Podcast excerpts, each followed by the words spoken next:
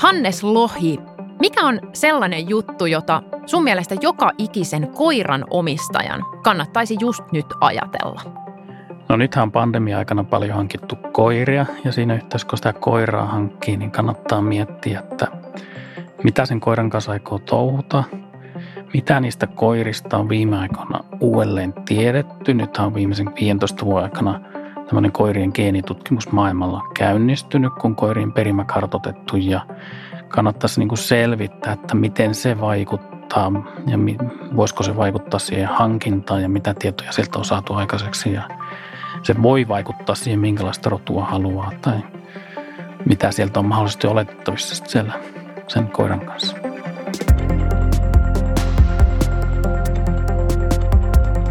Kuuntelet Helsingin yliopiston Utelias mieli podcastia, joka puhuu tieteestä tunteella.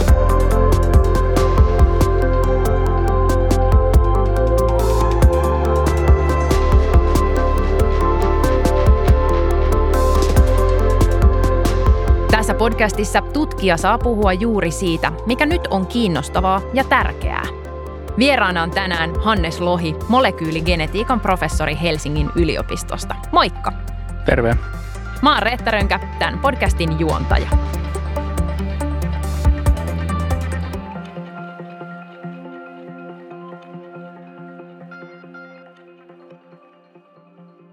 Hannes, sun kanssa me puhutaan tänään siis siitä, miten koirien geenejä tutkimalla voidaan ymmärtää sekä koiria että löytää ratkaisuja esimerkiksi ihmisten sairastamiin sairauksiin. Mutta mä pysähdyn heti ekana tähän sun titteliin ja sun tutkimusalaan, siis molekyyligenetiikkaan olet sen professori. Mitä kaikkea molekyyligenetiikka oikeastaan on?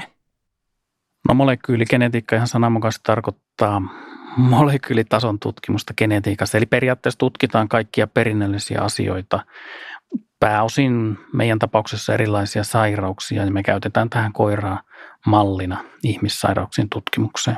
Kaksi termiä, jotka varmaan tulee tänään tässä podcastissa toistumaan aika paljon, on termit perimä ja, ja sitten terminä geenit. Miten ne oikeastaan niin eroavat toisistaan tai mitä ne tarkoittaa? No geeni on oikeastaan osa perimää. Et meillä on perimässä noin ihmisellä 20 000 geeniä, koirilla nisäkkäillä suurin piirtein saman verran.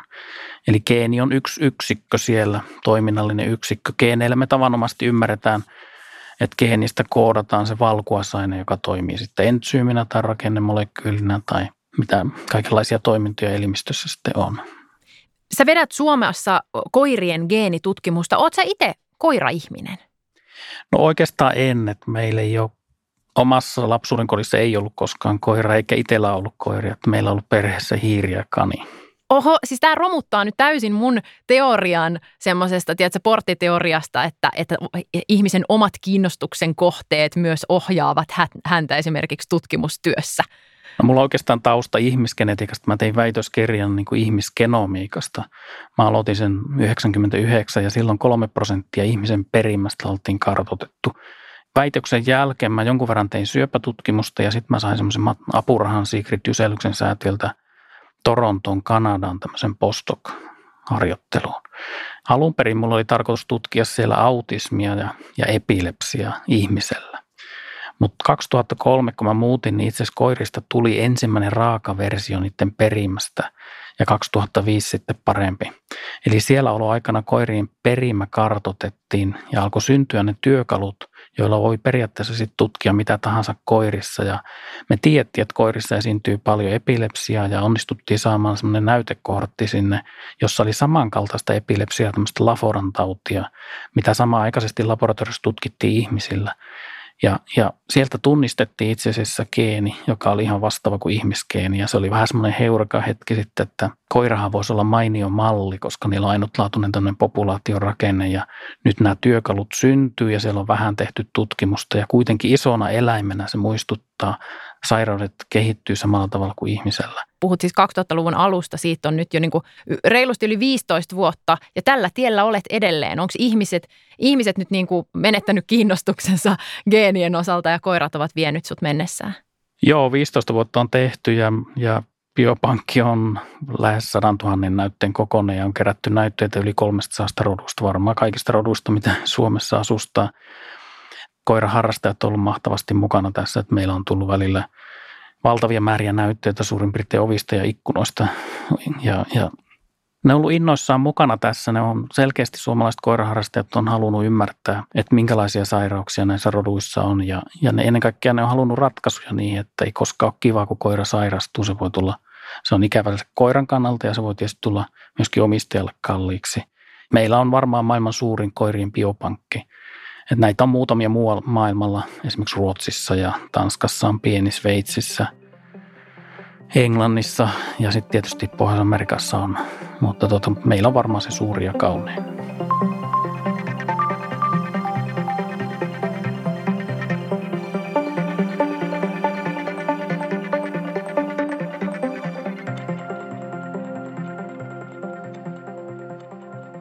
Tässä podcastissa tutkijat saavat siis valita keskustelun aiheen ja teeman.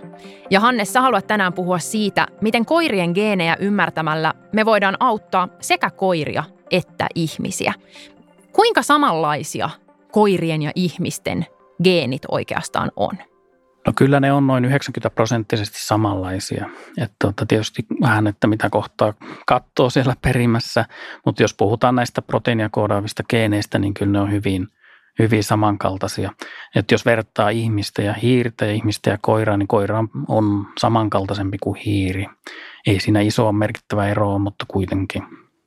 Toi jotenkin hassua, koska ihan nyt sillä ensimmäinen fiilis on se, että miten se on mahdollista. Mehän näytetään ihan erilaisilta. Me ollaan ihan eri kokoisia kuin koirat tai hiiret. M- miten se voi olla, että ne, ne geenit on niin samankaltaisia? No se on, se on tietysti evoluutioaikana kehittynyt näin – nämä perusmolekyylit, jotka rakentuu lajista toiseen, ne on hyvin samankaltaisia, että ne isot erot oikeastaan tulee sitten enemmän siellä, että miten niitä geenejä säädellään. Et jos ne ajatellaan meidän serkkuja, simpansseja ja muita, niin ne on vielä perimältä huomattavasti lähempänä ihmistä kuin koirat, mutta sielläkin se isoin ja merkittävä ero on nimenomaan geenien säätelypuolella, eli miten se kokonaisuus toimii. Miksi just koirat on hyvä tutkimuskohde, kun yritetään ymmärtää myös ihmisten sairastamia sairauksia ja löytää niihin mahdollisia ratkaisuja? No ylivoimasti ehkä tärkeä se koirissa on tämä niiden ainutlaatuinen populaatiohistoria ja roturakenne. Eli tota, koirat polveutuu harmaa sudesta ja sitten tämä valtava Victoriasen aikakauden aikana 1200-luvun puolessa välissä käynnistynyt tämä rodun jalostus, eli tämä puhasrotusten koirien – jalostaminen, joka on sitten johtanut siihen, että meillä on olemassa ainakin noin 400 erilaista rotua. Niin tämä on aiheuttanut tämmöisen ainutlaatuisen roturakenteen, mikä on käytännössä tarkoittanut, että siellä on geenitutkimukselle hyvin suotuisa se perimärakenne. Eli yhden rodun sisällä ne koirat perimältään muistuttaa keskenään kovin toisiaan, mutta sitten taas rotujen värillä on merkittäviä eroja.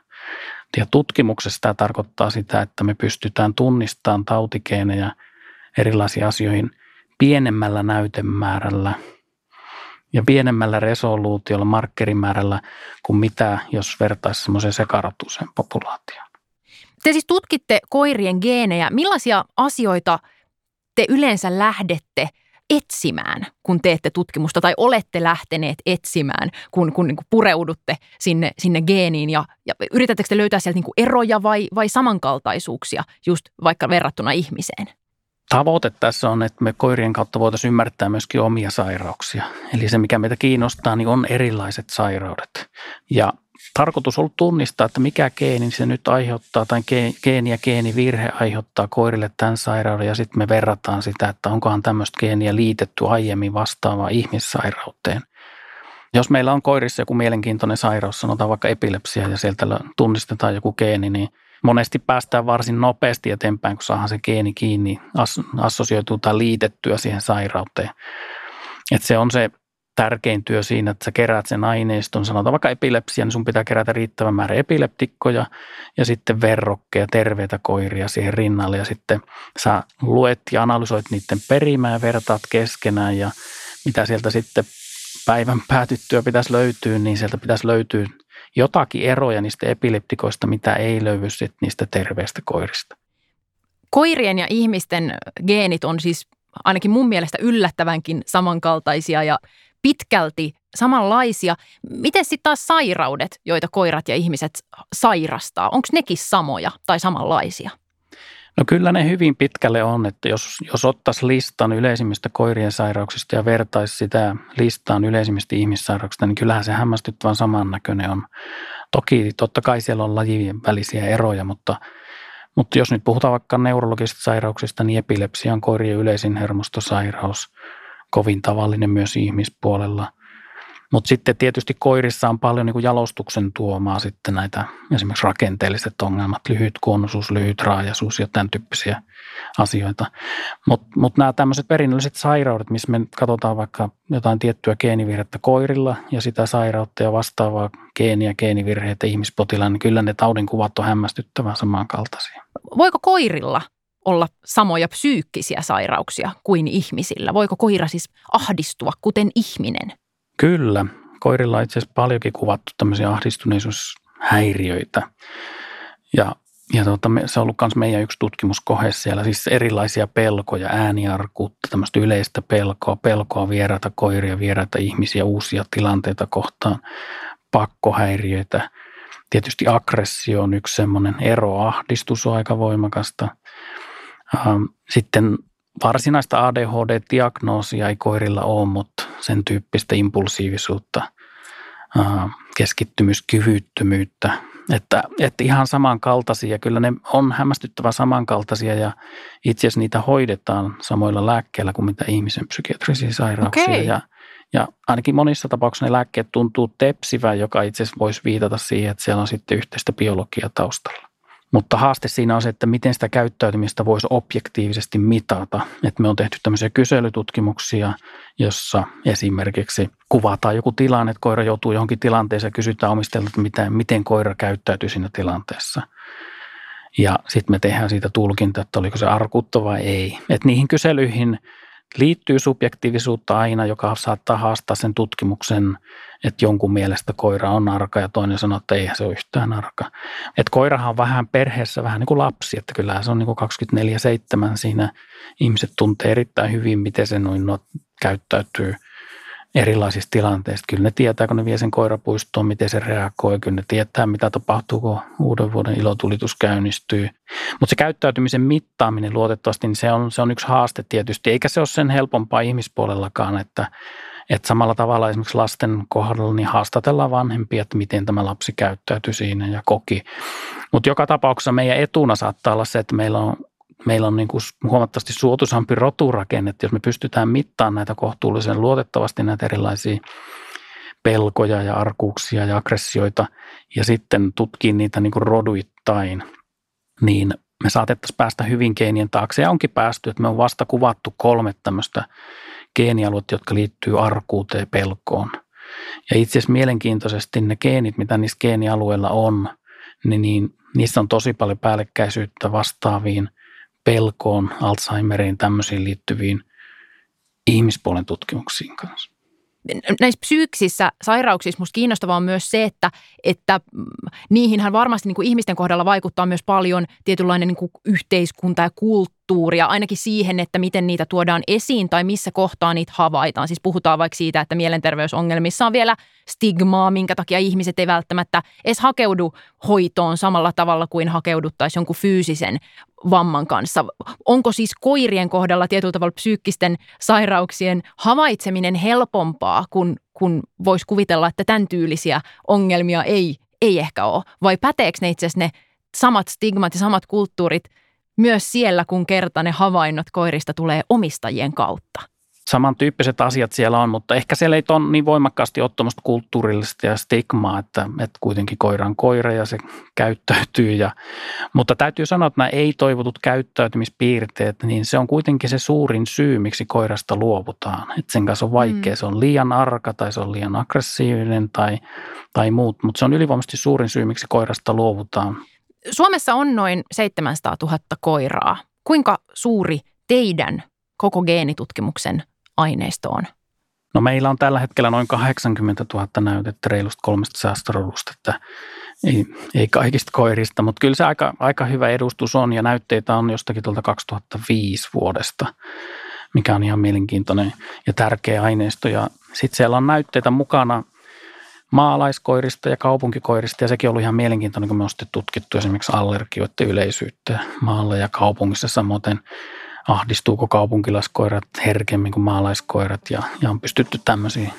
Ja samannäköisiä ilmiöitä me nähdään sielläkin kuin ihmispuolella, eli kaupungissa asiat alkaa mennä huonompaan suuntaan, eli tämmöinen maanläheinen elämä tuntuu suojava allergiolta ja myöskin ahdistukselta.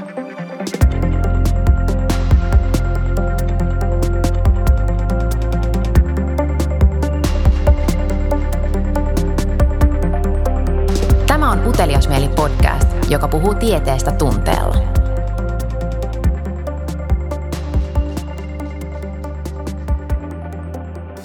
Mua kiinnostaa myös tämä niin eri rotujen geneettinen eroavaisuus. Siis, siis että onko eri roduissa kuinka isoja ne, ne geenien erot ja onko kyse siitä, että ne erot on itse asiassa aina niin kuin näitä tämmöisiä tavallaan ratkaisevissa geeneissä olevia eroja, siis että päällisin puolin – geenit olisi samankaltaisia, mutta sitten siinä pienessä osassa ne erot voi olla just tosi ratkaisevia sen suhteen, että mitä vaikka eri sairauksia eri roduissa on.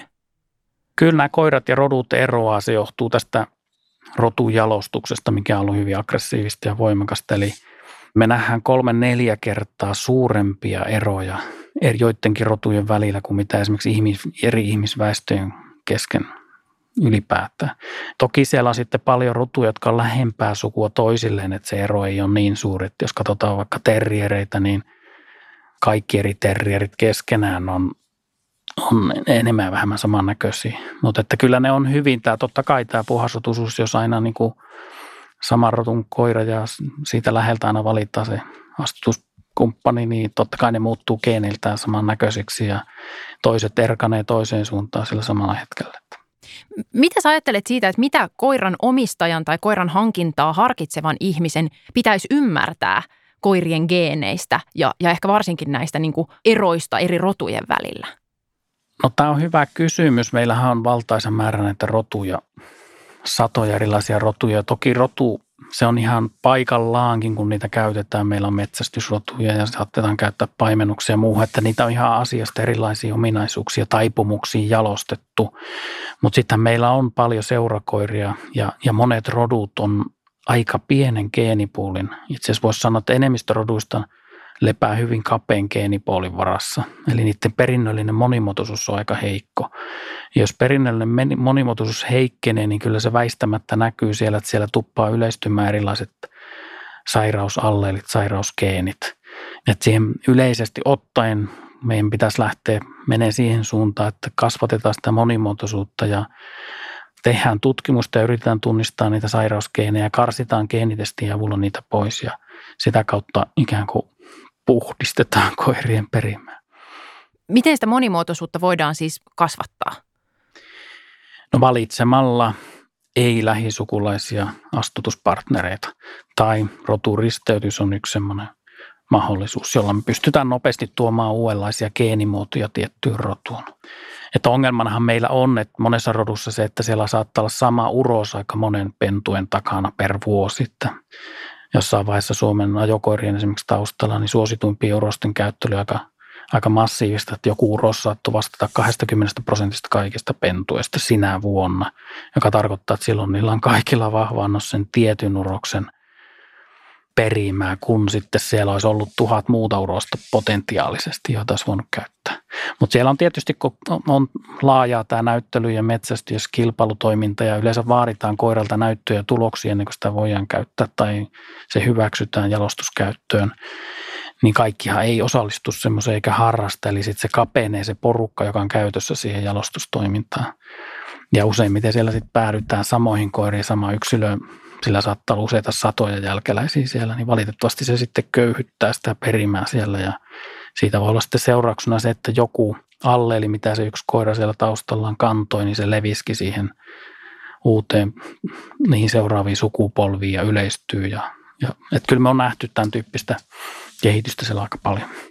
Niin tämä jalostaminen on, on niin kuin kiinnostava asia, se on aika historiallinen asia. Ihminen on jalostanut eri koirarotuja just sopimaan erilaisiin tarkoituksiin, mm. niin metsästykseen kuin seurusteluun tai sitten ihan vaan niin kuin ulkonäöllisistä syistä. Ja, ja musta oli kiinnostavaa se, että sä, sä toit jo esiin, että tietyllä tavalla tämä jalostus on, jota pidetään usein hyvin negatiivisena asiana ainakin nykyään, niin on kuitenkin tehnyt esimerkiksi tutkimuksen tekemisestä ää, tietyllä tavalla suotuisaa. Se on, se on niin tehnyt hyvät tutkimusasetelmat siihen, siihen koirien geenien tutkimiseen, mutta mitä sä ajattelet, onko eläinten jalostaminen jotenkin aina vähän niin kuin huono asia vai onko olemassa sellaista hyvää jalostusta? En mä sitä lähtökohtaisesti näe huonona asiana. Kyllä mun mielestä niin kuin se, että näillä koirilla on erilaisia taipumuksia, erilaisia esimerkiksi metsästys- tai käyttöominaisuuksiin liittyviä taipumuksia, niin että kyllä meidän pitää jalostaa eri tarkoituksiin niitä koiria, mutta siinä on hirveän tärkeä huolehtia siitä perinnöllisestä monimuotoisuudesta ja, ja, ja sopusuhtaisesta rakenteesta ja muusta, joka sitten pitää ne koirat terveenä. Ja, ja se on haastavaa se jalostaminen, koska siinä pitäisi huomioida siis terveysaspektit, rakenteelliset aspektit ja sitten myöskin se luonne. Mm. Et voi olla, että siellä on hyvin toimivia koiria, mutta sitten ne on niin kuin luonteeltaan haastavia. Et koko tämä kokonaisuus ja jotta sitä hyvin ja tehokkaasti voidaan tehdä, niin varmaan näitä kaikkia asioita pitäisi jollakin tavalla mitata ja oppia mittaa ja tutkia ja seuraamaan. Että mä uskon, että tämä geenitutkimus, mitä on tehty, niin pikkuhiljaa tuo työkaluja siihenkin. Onko mahdollista, että semmoiset rodut, joille on tavallaan tehty hallaa jalostamalla, jos mietitään vaikka niin kuin lyttykuonoisia rotuja, niin voisiko niitä rotuja itse asiassa niin kuin auttaa jalostamalla lisää? Toimiiko tämä Kela sillä tavalla, että et, et pystyttäisiin sitten niin kuin kompensoimaan sitä aiheutettua vahinkoa tekemällä vähän niin kuin uudenlaista ja erilaista jalostusta siihen päälle?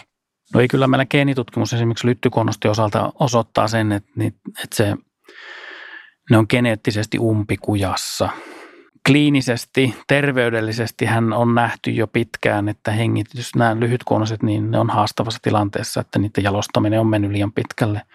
Ja nyt kun on katsottu näiden koirien perimää myöskin, niin nähdään se, että siellä ei ole geneettistä vaihtelua, että voitaisiin niin rodun sisällä jotakin sille asialle juurikaan tehdä. Eli vaihtoehto on roturisteytys, jolloin me menetetään ne rodunomaiset piirteet, ne prakykefaaliset, ne lyttykonsuuden piirteet sieltä. Että tässä on tultu tietyllä lailla semmoisen mielenkiintoisen pisteeseen, että meidän täytyy, jos me halutaan puolustaa koirien terveyttä ja hyvinvointia, niin kyllä me joutaa silloin lyttykonnusista roduista luopumaan. Sama saattaa koskea myöskin tämmöisiä tosi lyhytraisia rotuja, koska ne geenimuunnokset, jotka johtaa siihen tosi lyhytraajaisuuteen, esimerkiksi kääpiömäyräkoirat, valitettavasti ne vaikuttaa myöskin niiden välilevyihin, välilevyjen rakenteeseen ja siellä on tosi ikäviä tuskaliaita kirurgia vaativia sitten välilevyongelmia, kalkkeumia ja niin edelleen. Eli nämä geenit on tämmöisiä, kutsutaan niitä pleiotrooppisiksi, eli ne vaikuttaa samalla kertaa monenlaisia ominaisuuksia. Sieltä ei voi valita kaikkea. Et sen jalostuksen mukana on tullut tosi huonoja ongelmia. Nyt mun mielestä on aika, kun meillä on kaiken sen terveystiedon lisäksi olemassa myöskin geenitietoa, niin aika pysähtyä siihen ja, ja kysyä se kysymys, että minkä, mikä on filosofisesti ja eettisesti kestävää koiran jalostamista ja kasvattamista ja onko me vain yksinkertaisesti aikaa siirtyä 2020 tai 30-luvulle ja lopettaa määrättyjen rotujen kasvattaminen kokonaan.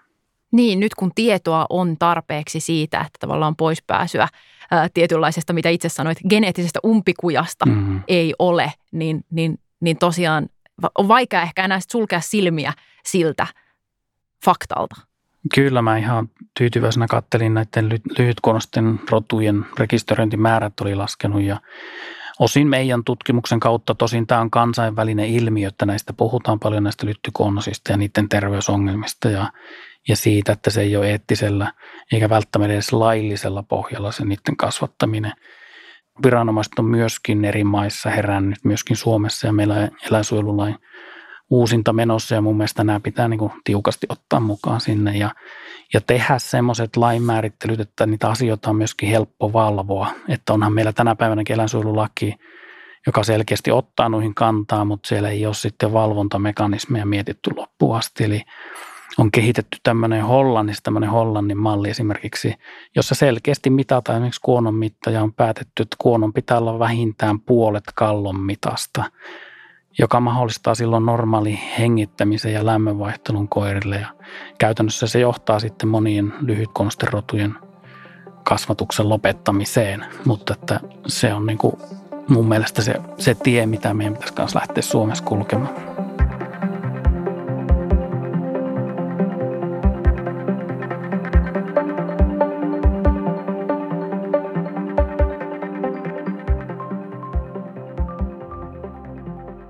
Hannes Lohi, miksi just nyt on ihana, ihana aika olla koirien geenitutkija? No kyllä genetiikka elää tällä hetkellä tietynlaista kulta-aikaa tämän teknologisen kehittymisen myötä, että käytännössä pystytään varsin edullisesti lukemaan minkä tahansa elävän organismin perimä. Ja nyt on valtavia hankkeita menossa, missä periaatteessa koko eliökunnan perimät halutaan saattaa julkisiin tietokantoihin. Kyllä se avaa meille aivan ennen näkemättömän kuvaa siihen, että miten tämä evoluutio on mennyt ja minkälaisia ratkaisuja siellä on niin perimän tasolla tehty, että on sopeuduttu erilaisiin olosuhteisiin. Ja se mahdollistaa myöskin sitten tavallaan niiden ympäristötekijöiden tutkimuksen ja niin edelleen. Että on huikeata, huikeata seurata, että oikeastaan viikoittain tulee mahtavia uutisia eri lajeista ja muuta, mikä oli oikeastaan ihan science fiction, niin voisi sanoa parikymmentä vuotta sitten, kun ei ollut, ei ollut mitään perimää olemassa. Eli tämä on niin tosi mahtava aika. Ehkä tässä on sitten se toinen puoli on, että kun tämä menee tämä juna niin nopeasti, että miten pysyy sen uuden tieton, tiedon harjalla ja miten sen oman tutkimuksen voisi niin kuin asemoida sitten oikealla tavalla siihen ja, ja, ja, ja vaatii aika paljon kyllä paneutumista, pysytään uuden teknologian, metodiikan ja muun perässä ja pystyy niitä tehokkaasti hyödyntämään ja saamaan omaa, omaa pientä palasta eteenpäin.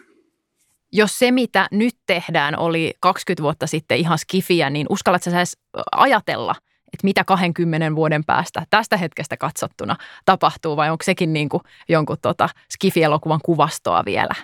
nyt jos seuraa yhtä esimerkiksi tekoälyn kehittymistä ja kvanttimekaniikkaa ja niin kuin tavallaan siinä on näköpiirissä tämmöinen niin kuin teknologinen harppaus, joka saattaa olla merkittävämpi kuin tuleen keksiminen aikoinaan, joka mahdollistaa tietysti, koska paljon esimerkiksi genetiikassa on nimenomaan laskentaa ja se on yksi pullonkaula, mikä merkittävä pullonkaula tässä, joka tarkoittaa myöskin sitä, että varmasti tullaan ymmärtämään aivan uudella tavalla niin kuin – sairauksia, miten ne kehittyy, myöskin ihan näitä mielenterveysongelmia, jotka ovat haastavia. Me ymmärretään aivan huikealla tavalla paremmin, miten aivot toimii, miten hermosolut toimii, miksi ihminen ahdistuu, mitä siellä molekyylitasolla tapahtuu ja miten siihen asiaan voi puuttua lääkkeellä tai ei lääkkeellä, esimerkiksi miten liikunta on niin positiivista ja auttaa ja miten ravitsemus auttaa. Että tavallaan nämä kaikki eri palaset ja osa-alueet, niin ne pystytään tehokkaammin liittämään toisiin ja kyllähän siitä automaattisesti pitäisi seurata parempaa terveyttä, parempia ratkaisuja ja, ja että kyllä tämä ihan, ihan mahtavaa on. Jos molekyyligeneetikko laittaisi autonsa puskuriin tai vaikka pyöräilykypärään, sen puskuritarran, bumperstickerin, niin mitä siinä oikein lukisi? Jaa, ehkä Ehkä tänä päivänä siinä voisi lukea, että CRISPR-Cas9. Oi oi, geenisakset, eikö? Geenisakset.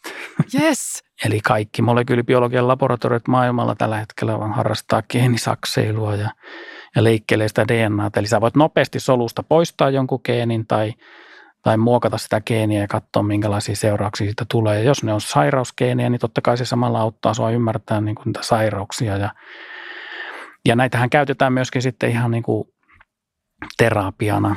Ja, ja tämä geenieditointi on tavallaan, mä sanoisin, että viime vuosien, ja tästähän tulikin Nobeli, niin, niin semmoinen merkittävä innovaatio ja, ja jatkuvasti näkee, miten sitä nopeasti yritetään saada myöskin eteenpäin tuonne, tuonne sairauksien hoitopuolelle. Ja se on mahtava. Jos nyt voisit lähteä Kallialle kenen tahansa elävän tai kuolleen tutkijan kanssa, niin kenen kanssa menisit? No kyllä mä nyt valitsisin Darwinin tästä.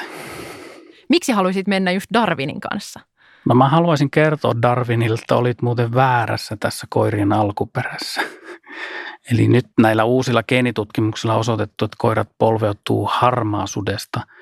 Ja Darwin ajatteli silloin, ei ollut käytössä tämmöistä molekyylitutkimusta, niin arveli, että siellä – koiran perimä tuntuu taipuvan niin moneen muotoon, että se arveli, että siellä täytyy olla niin kuin poikkeuksellinen määrä erilaista monimuotoisuutta ja rakennetta. Että siellä täytyy suden lisäksi olla taustalla sakalia ja muita tämän tyyppisiä lajeja. Mutta että geenitutkimus on aika hyvin osoittanut se, että kyllä siellä vaan on se harmaa susi eikä näitä muita. Eli kävisin korjaamassa Darwinin tietämystä sen suhteen koiri alkuperäistä. Musta on että tässä ei ole semmoinen, ei, toi ei, niin kuin tar- tai ei ole liian jalo toi sun motiivi, vaan ihan semmoinen niin kuin, vähän besservisserinä niin. kaljalle, että nyt kuule, ei mennyt nappiin. Berkeleyn yliopistossa on sellainen perinne, että nobelistit saa yliopistolta oman parkkipaikan, jos siis Nobelin voittavat. Mitä sä toivoisit Helsingin yliopistolta, jos joskus Nobel napsahtaisi? No itse asiassa just tällä hetkellä, no kun tämä pandemia tästä hellittää, niin mä toivoisin, että mä saisin oman toimiston, oman tutkimuslabran yhteyteen. että tällä hetkellä meillä on aika paljon tilapulaa tuolla ja mä jaan oma officein tuolla Volkelsonin tutkimuskeskuksessa, jonka ryhmänjohtaja mä oon myöskin. No luulisit että kyllä nyt Nobelin jälkeen niin ainakin oman huoneensa. Eikö mitään niin kuin isompaa enempää fanfaaria, vaikka oma portsari siihen huoneen novelle tai joku jatkuva tarjoilu? Ei oikeastaan. Oikeastaan, että tutkija elää siitä kiinnostuksesta ja innostuksesta niihin uusiin löytöihin, että niiden yleisesti ottaen tutkimusedellytysten parantaminen, niin se on parasta. Hannes Lohi, kiitos kun olit mukana Utelias Mieli podcastissa. Kiitoksia. Kuuntelit Utelias Mieli podcastia. Löydät sen Apple Podcasteista, Spotifysta ja SoundCloudista.